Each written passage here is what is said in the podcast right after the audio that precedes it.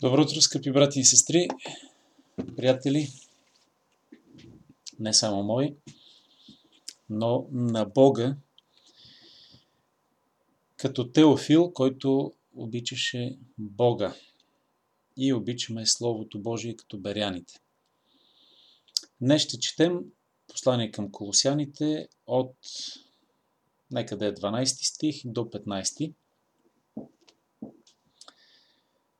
погребани в, с Него в кръщението. Има се предвид погребани с Исус Христос в кръщението, в което бяхте и възкресени с Него чрез вяра в действието на Бога, който го възкреси от мъртвите. И вас, които бяхте мъртви чрез прегрешенията си и необрязаното си плътско естество – вас съживи с него, като прости всичките ви престъпления. И като заличи противния ни в постановленията му закон, който беше враждебен към нас, махна го от сред нас и го прикова на кръста.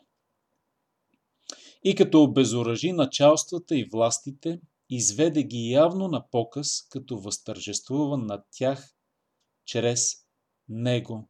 Амин. Пасаж, който изразява един триумф, който трябва да обземе и нашите сърца. Триумф на победа, на промяна на неща, които са толкова враждебни към нас, че дори не осъзнаваме до каква степен е бил сериозен проблема, който Бог е решил в Христос за нас. Наш проблем, човешки. Апостол Павел говори на колосяните за разрешаването на проблема и с закона, освен с гностицизма.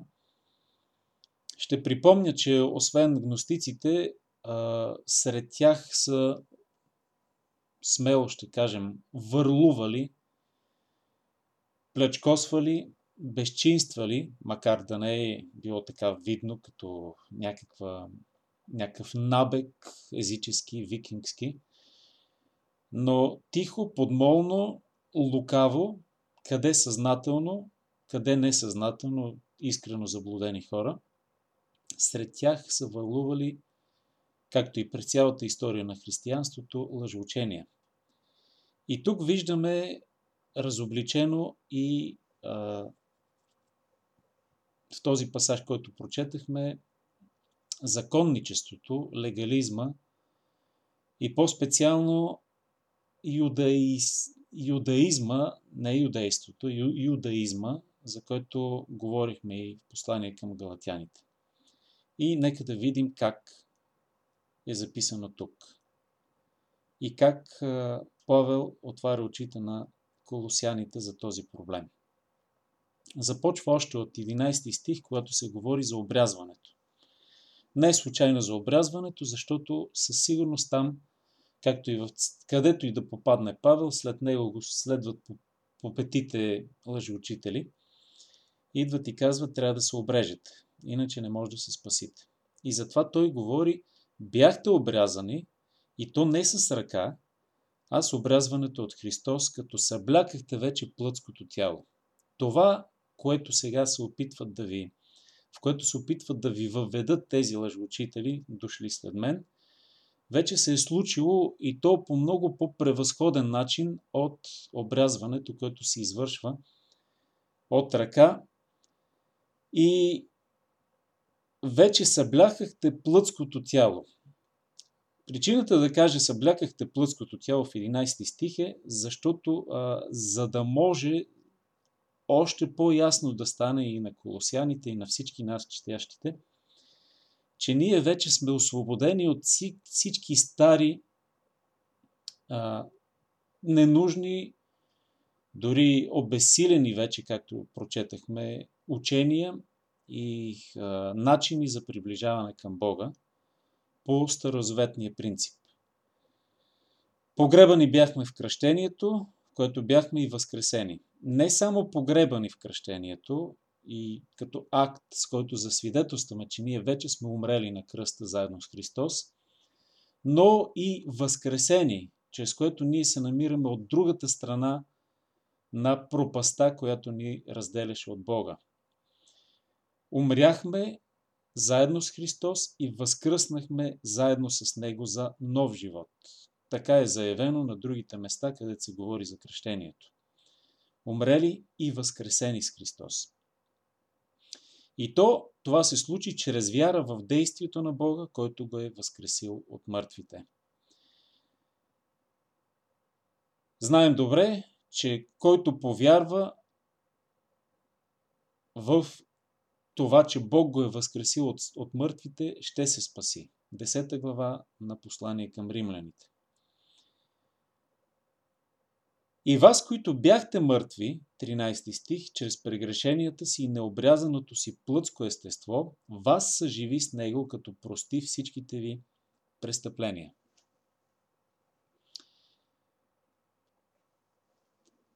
Бяхте мъртви. Как така?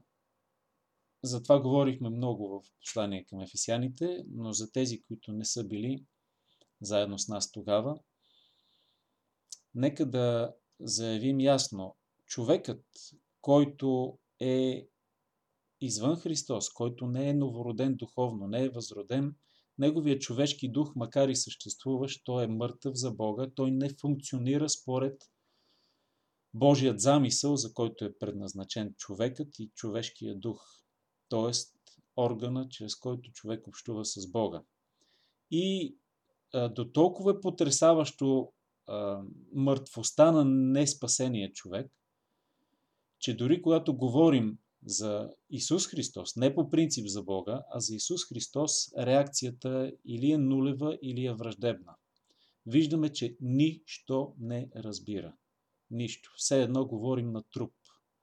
И това е така. И е обяснено и в послание към ефесяните за вас, които бяхте мъртви във вашите престъпления и грехове. Тук отново, както казахме, 44 от стиховете в Колосяните повтарят в огромна степен стихове, които са записани и в послание към ефесяните. Но казано по друг начин, за да дозатвърдят тези истини и да подкрепят, ако някой си мисли, че там към ефесяните е пресилил малко Павел, тук го потвърждава и повтаря и казва мъртъв е човека без Бога. Духовно мър... Духовен мъртвец. В пълния смисъл на думата. И затова не би трябвало, пак казвам, да се очудваме на, даже не казвам реакциите, а липсата на реакции, адекватни реакции в неновородения човек спрямо Бога. И затова е толкова голямо чудото, когато Бог съживява новоражда, възражда за нов живот един грешник. Бяхте мъртви чрез прегрешенията си и необрязаното си плътско естество. Това са характеристиките на духовния мъртвец. Той живее в прегрешения, върши ги с неуморно постоянство и дори не му правят впечатление, а още повече, както и Павел го изявява към римляните първа глава, одобряват онези, които ги вършат тези прегрешения.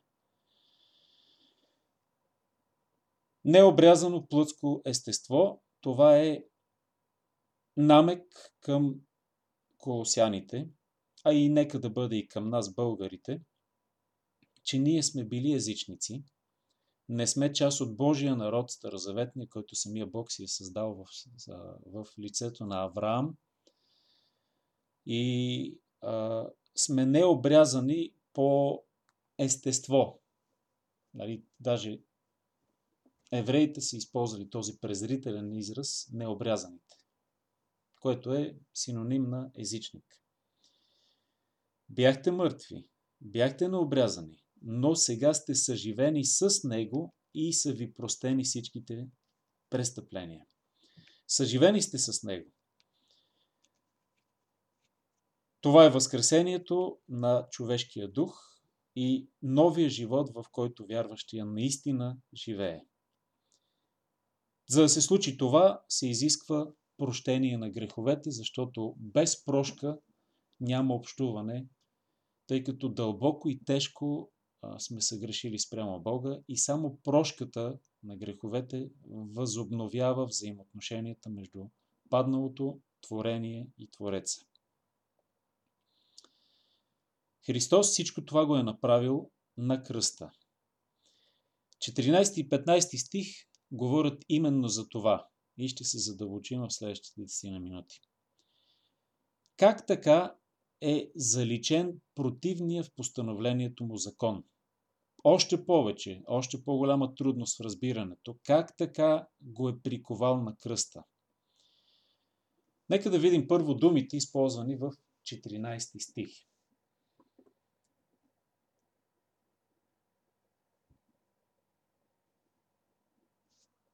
Противния в постановленията му закон. По-точно е преведено, да речем в издателство Верен, превода написаното в постановлението на закона е изличено. Руския синодален рукописание handwriting на английски. Това е дори и гръцката дума, интересна подробност, от която излиза и калиграфия. Това е написано с ръка. Написано, написания закон с самата Божия ръка, но не само тук се има предвид десете Божии заповеди, но и церемониалния закон. И това е гръцката дума догма, за която говорим не много често, тъй като в повечето случаи използваме по-добра, наистина по-добрата дума, а, доктрина, защото догмата е закон, било граждански, било церемониален, било литургичен закон, който а, е изличен, премахнат. И затова дори се използва често в нашите кръгове догма в негативен смисъл. Той е твърде догматичен, т.е. закостенял, тесногръд, докато доктрините са това, за което се говори в послание към ефесяните, учение, ново учение, което самия Христос донася и ни обучава и чрез вяра в това учение ние се спасяваме. Догмата винаги има смисъл, особено в начина по който е стигнал до нас като смисъл, като усещане, като разбиране, за нещо, което ограничава човека – и аз лично като чуя догма си представям мрачното средновековие. И до голяма степен правилно мисля, че си го представям, защото това е а,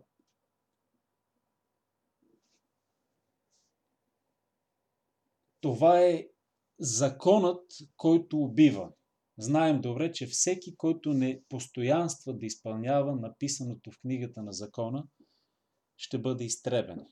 Трябва да постоянстваш, да изпълняваш. Но всичко това е свързано с плата, с греховната ни природа, която по необходимост в Стария Завет и е даден закон, за да я ограничи. И знаем добре, че ако няма закони в този грешен свят, хората ще се разпашат и главно от страх от наказанието от закона – живеят що годе порядъчно, огромна част от хората във всяка една държава. Но това е а, плътско поведение, човешки сили, там не е нужно Божия намеса, Божия подкрепа. Тук е сферата на плата, на необрязаното плътско естество, за което говорихме. Обаче самият закон е противен според 14 стих било церемониален, било Божия дори закон, той е противен, защото ние сме осъдени от него, а от друга страна не можем да го изпълняваме и той е враждебен на нас, както четем в някои от преводите, който беше враждебен. Той беше против нас. Всичко това не работи за човек. И то има за цел да те осъди, защото не го изпълняваш. Христос взема този закон, отсред нас го маха, премахва го отсред нас. Кои нас? Има предвид църквата, Христовите последователи, вярващите, защото вече този закон за нас е невалиден в смисъл, че той не е смъртоносен за нас. Защото Христос го е изпълнил вместо нас на 100% и ние вече не живеем под закон, а под благодат. Тази благодат, която ни помага да изпълняваме написаното в този закон и премахва смъртоносните му изисквания към нас, защото те са вече изпълнени. Христос изпълнява и предназначението на този закон. Интересно как така го приковава на кръст. Ами, според някои изследователи, напълно възможно да е така, в древността е имало такъв а, табиет, когато има заемодавец и заемополучател, когато бива изплатен дълга, документът, който първоначално е бил подписан, кредитно така да се каже, кредитни книжа, в които е описано колко е заема, какви са условията за издължаването, след като бъде изпълнен или възвърнат този, този заем, бива закован някъде на видно място, за да стане ясно на всички така, заинтересовани лица наоколо, че този заем вече е върнат. Дали е така или не, напълно възможно е и доста пасва на нашето обяснение, че Христос взема, така да се каже, заема, документа, който показва, че ние сме длъжни на Бога, плаща цената и го заковава там, където самата цена беше платена, това е кръста. И взема закона и го заковава и казва, ето го там, вече обесилен. А, така, опасността от него отминала, защото казва Господ, аз го изпълних. И като обезоръжи началствата и властите, изведе ги явно на показ, като възтържествува над тях чрез него. Това чрез него е преведено било с главна или с малка буква. Когато е с малка, явно преводачите са преценили, че чрез кръста са обезоръжени началствата и властите. Когато с главна буква, както библейско дружество тук, чрез Христос са обезоръжени. И двете са верни, разбира се, но най-точното е и двете.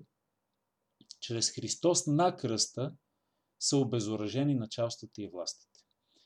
Да уточним кои са тези началства и власти. Това са демоничните сили, падналите ангели, които са началства над този паднал свят. Наистина са началства, защото князът на този свят е Сатана и неговите подопечни демони, според различната си иерарх, иерархична структура и извисеност в ръководенето на отделни области на тази паднала грешна земя, са началства. Власти също така. И колко е чудесен този стих, особено за хора, които са били под тежко демонична опресия, че Христос е отнел властта. Ограбил е. Нека да видим няколко различни превода. Ограби началствата и властите обезоръжи ги, разоръжи ги, отне силите им. И всичко това е свързано с победата на Христос над, на кръста над демоните, над злите духове, които там са обезоръжени. Какво всъщност в контекста има предвид Павел, като казва разоръжи? По-общо и 100% вярно е, че Сатана е победен враг, той е разоръжен и вече няма власт, няма сили, няма оръжия, действени имам предвид, срещу вярващите, които се уповават на Христос. От друга страна обаче, едно от оръжията, които използва самия Сатана и контекстът тук го доказва, е именно закона, който е враждебен и Сатана много умело го използва, за да ни обвинява пред Отца. Знаем добре, че той е клеветникът на нашите братя. И той денем и нощем ни клевети на Божия, пред Божия престол, така да се каже. Но начина по който ние не биваме осъдени от него е именно кръста, именно обезоръжаването, премахването на този закон. И в този смисъл обезоръжаването е, че им е взето това оръжие срещу нас, което е законът. Доста интересна мисъл, която може би малко от нас сме се замислили. Че самия Сатана често използва закона, за да ни катурне и да ни смачка, включително и когато не го изпълняваме, вместо да ни изобличава, както прави а, Светия Дух, за да ни отвори очите, да се покаем, да се смирим и така нататък, той обвинява. И по-съвестните, дори от езичниците, от невярващите хора, често са обвинявани, да не говорим пък за вярващите, как Сатана обича да обвинява и да ръчка съвестта ни, когато ние сме съгрешили и когато пък особено не знаем силата на Христовата кръв и Божията прошка, като противооръжие. Това оръжие е отнето, всички други оръжия също са отнети и ние може да стоим твърдо на тази истина, защото вярващия човек вече не е под властта на тези началства и власти. Извел ги е явно на показ и е възтържествувал над тях. Извел ги е на позор, опозорил ги е. Това пред цялата Вселена, злите духове вече са опозорени вече са изявени на показ, за вярващия човек те са демитологизирани и той не се страхува вече от тях.